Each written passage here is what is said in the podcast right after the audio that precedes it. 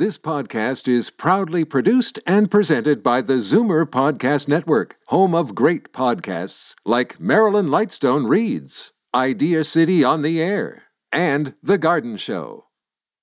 You're listening to an exclusive podcast of Fight Back on Zoomer Radio, heard weekdays from noon to one.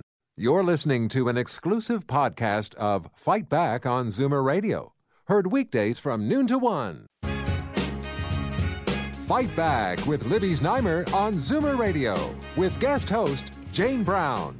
Royal watchers are celebrating Queen Elizabeth today on her 90th birthday. We're taking your calls of tribute, and we do have a couple of lines open here. They're starting to fill up 416 360 0740 or 1 744 740. And joining us now is Royal commentator Richard Berthelsen. Richard, even if you don't like the monarchy, everyone seems to admire the Queen.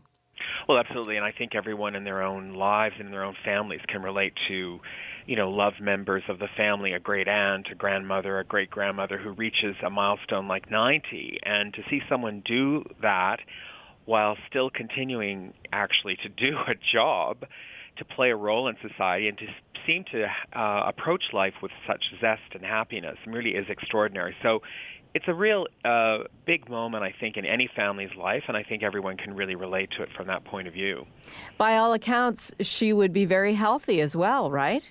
Well, it appears so. I mean, I think the Queen has always thought, and there was a big joke in, in the royal family that from very early on, you know, the Prince Philip used to say to her, "The doctors will keep you alive forever," and I mean that seems to be the case. I mean, she lives, a, you know, she leads a very measured kind of uh, routine life. She has you know periods of time where she takes breaks and she she you know works she's approached this really as a marathon this this role that she's had in life rather than a sprint and so she's taken it at a measured pace throughout her life. And as a result, you know, she has very good health. But I think the other thing that it really shows for older people in general is that, you know, if you continue to play a role, have a function in life, people continue to be happy to talk to you, you continue to be engaged, it probably is fairly good for your health.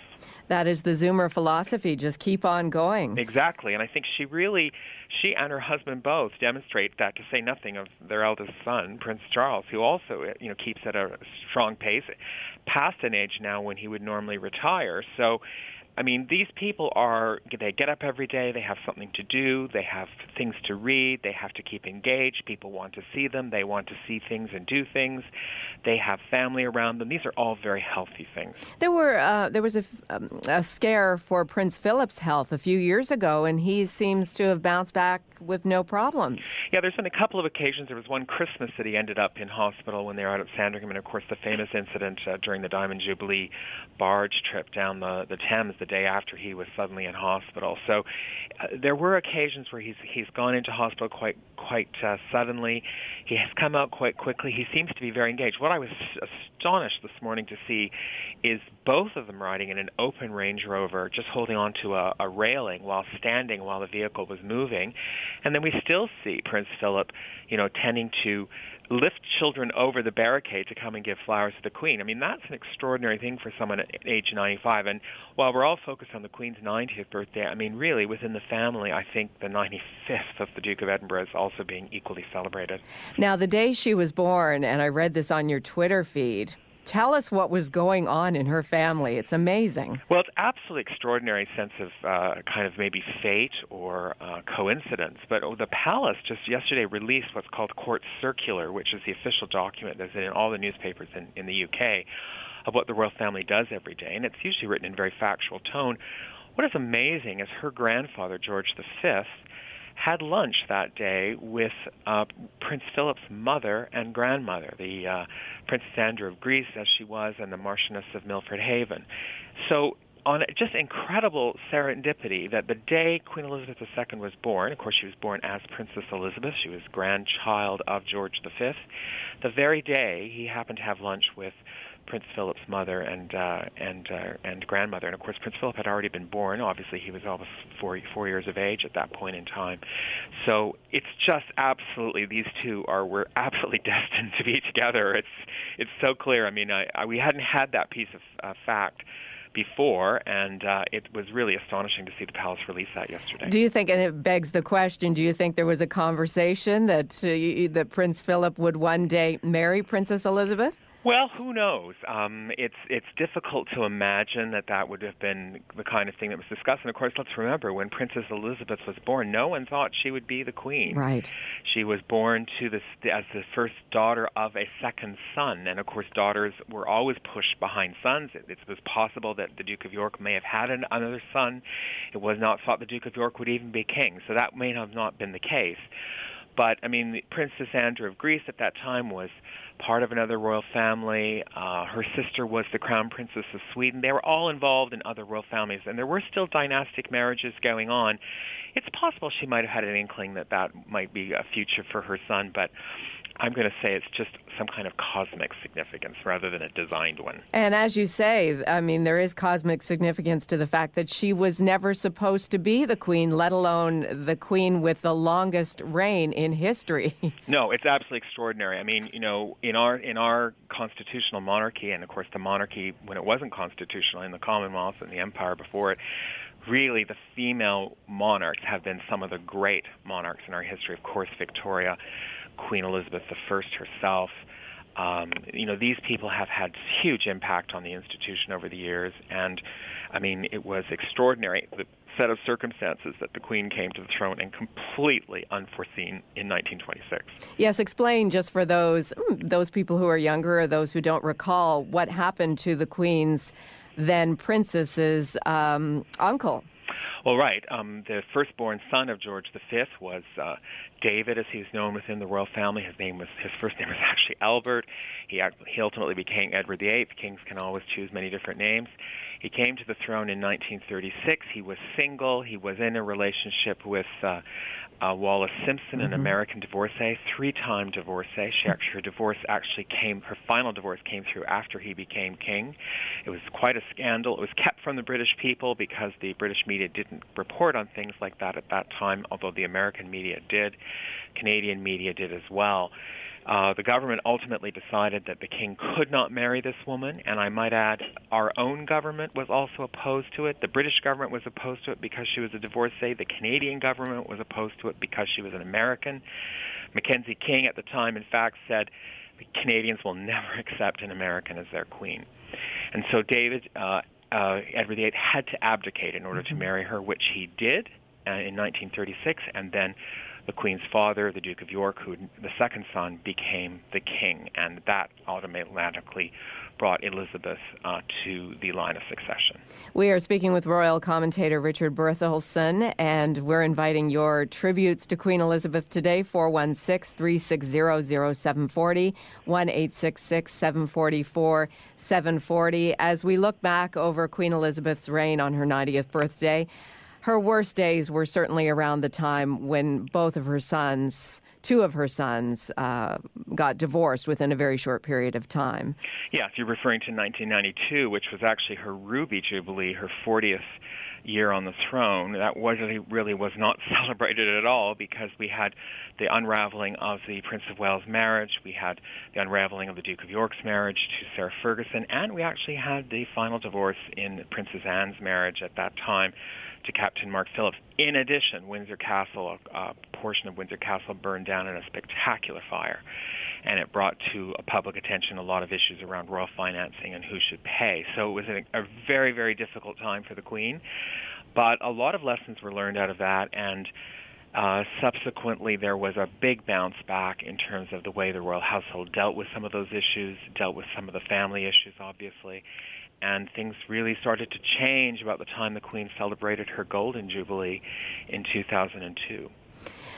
Ironically, would her best days at the age of 90 be happening right now with Will and Kate and all of the positive attention the royals are receiving? I think the Queen is um, really in a very, very sunny period of her life in many ways. I mean, she does enjoy you know, particularly fairly good health for her age. She's still very engaged in what she does these photographs that we've seen today that yes. Annie Leibovitz took show her surrounded by her grandchildren and great grandchildren. I think she's like most people taking a lot more joy in the grandchildren and great grandchildren than maybe she had the time to do with her own children. So that's been extraordinary. And the Queen has really ticked off a lot of things on her list of to do things in the last number of years. I mean, let's remember she went to Ireland a few years ago, the first time in more than 100 years a monarch had been able to go because the peace process had advanced. She sees not one, but two, but three successors in the wings, so that's established. Both her son and her grandson are in very happy marriages. The Prince of Wales is also in an extremely happy marriage with Camilla, the Duchess of Cornwall. So all of those things augur very, very well, and I think she could look at all of these things as the completion of her life work in many, many ways. And so I think really since the Golden Jubilee in 2002, which sadly coincided with her mother's death, this has really been the golden era of the Queen's reign. It feels as though it's not the day to discuss whether the monarchy has a place in the future of Canada. It feels like a day to celebrate a woman, the Queen, her life, and her longevity. And on that note, you mentioned the Queen mom. She lived to be 101. Do we see do we see us celebrating the Queen's 100th birthday? I mean, I think it's entirely possible. Uh, whether or not you know the Queen will I mean, I think she'd probably be forced uh, if she's still Corpus Mundi at that point to to really uh, engage in it. She's not keen on these birthdays being celebrated. She made the point last year when she uh, surpassed Victoria's record uh, in terms of the length of the reign, she made the point that in anyone's life that's long lived, you're going to meet these milestones. It's nothing really to celebrate in that way. And she's quite reticent about celebrating some of these things. But it's possible. Um, we'll see what happens. I think to a large extent, this period right now is one, going to be one of the last major celebrations of the Queen's life and her reign uh, for the foreseeable future. I don't foresee other types of, of things going on of, of the type we're seeing in, in, this period. And of course, this will lead up until June. This is going to be going on for. Thank you so much for your time, Richard.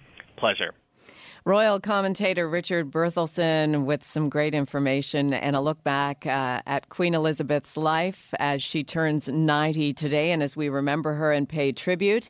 Maureen from Barrie, you'd like to wish the Queen a happy birthday. Go ahead. Uh, I certainly would. I personally am grateful for all the time that we have had the Queen, and also Prince Philip is very important to her. So I'm very grateful for that. And secondly, for everything that she's done because she's got a very, very difficult job to do. And the the other thing is that as far as um, you know, the monarchy in Canada, it's made as a French Canadian. I can say this as Irish as well. Um, I have both in, in, shall we say, my pedigree, and the the the the the, the, the difference that it's made. If you look at the states and if you look at Canada, uh, it's made a great big difference to the stability of this country, and so they're very, very, very, very important. And we may have these people that want to be to to, to um, um, abolish the monarchy. Republic, yes, but when that's been thank God for them and because it's given us our stability. And if you take that away, it's the one thing that doesn't change. You can change a, a, a president every four years. You can change a prime minister. These are politicians. The Queen is not a politician. Maureen, thank you so much for your comments. I want to move along here you because we do have some other callers. Linda from Hamilton, what would you like to say about Queen Elizabeth? Oh, well, I was just uh, thinking back to 1951. I was four years old and uh, lived in a small village near Ingersoll, Ontario. And the Royal train wasn't stopping in Beachville, where I lived, but it was going to stop in Ingersoll. So I think half the village that night went to Ingersoll, along with all the people from the, the town of Ingersoll. And we were waiting for the Royal train to come through. Now I was up on my dad's shoulders and look, I can still remember the feeling looking around the crowd. Uh, everybody was just waiting in expectation for that train to come through. Well, it stopped probably eight feet from where we were standing, and she and the Duke of Win- uh, Duke of Edinburgh came out on the back platform, and it was just so exciting because here was a real princess. Oh, wonderful story. I, I have a similar memory from 1973 living in Kentville, Nova Scotia. All right. And the Queen and the Prince came to our little town, and I, my mother packed us all up with the stroller with my younger siblings, and we went down and we waved to the Queen. And my mother said afterwards, "I think Prince Will, uh, Prince Philip smiled at me. She was she Oh, was yeah. so enamored by him." They were looking right at you. Yeah, they were. And the funny thing was, I mentioned this morning to my husband, I don't think anybody in that crowd that night had a camera. oh, Now, wow. today, you know, there would be, but I, I don't think that, that many people, if any, had a camera that night. Yeah. Well, thank you for the memory. That's that's how we share memories by talking about them. Thank you, Linda. Thank you. And just ever so quickly, Ron from Mississauga, we do have to get on to Billy Chung, our pharmacist, but just quickly, your birthday wishes for the Queen. Yes, uh, in addition to the Queen's birthday, uh, I'd like to mention that my uh, Aunt Olive in Port Credit was born on the exact same day, and today is her 90th birthday as well. Wonderful. And I know that the Queen actually spent some time today with people who are turning 90 this year. That was part of her uh, commemoration of her 90th birthday. Yes, it's great. It is great. And, and long live those who are 90 and healthy and feeling good like the Queen. Thank you, Ron. That's our last word on the Queen for today. I do want to mention to you if you haven't picked up the newest issue of Zoomer magazine, the May issue, there is an excellent spread in the magazine about Queen Elizabeth and her life. The May issue of Zoomer magazine. I encourage you to pick that up. You're listening to an exclusive podcast of Fight Back on Zoomer Radio, heard weekdays from noon to one. You're listening to an exclusive podcast of Fight Back on Zoomer Radio, heard weekdays from noon to one. You're listening to an exclusive podcast of Fight Back on Zoomer Radio, heard weekdays from noon to one. You're listening to an exclusive podcast of Fight Back on Zoomer Radio, heard weekdays from noon to one. This podcast is proudly produced and presented by the Zoomer Podcast Network, home of great podcasts like Marilyn Lightstone Reads, Idea City on the Air, and The Garden Show.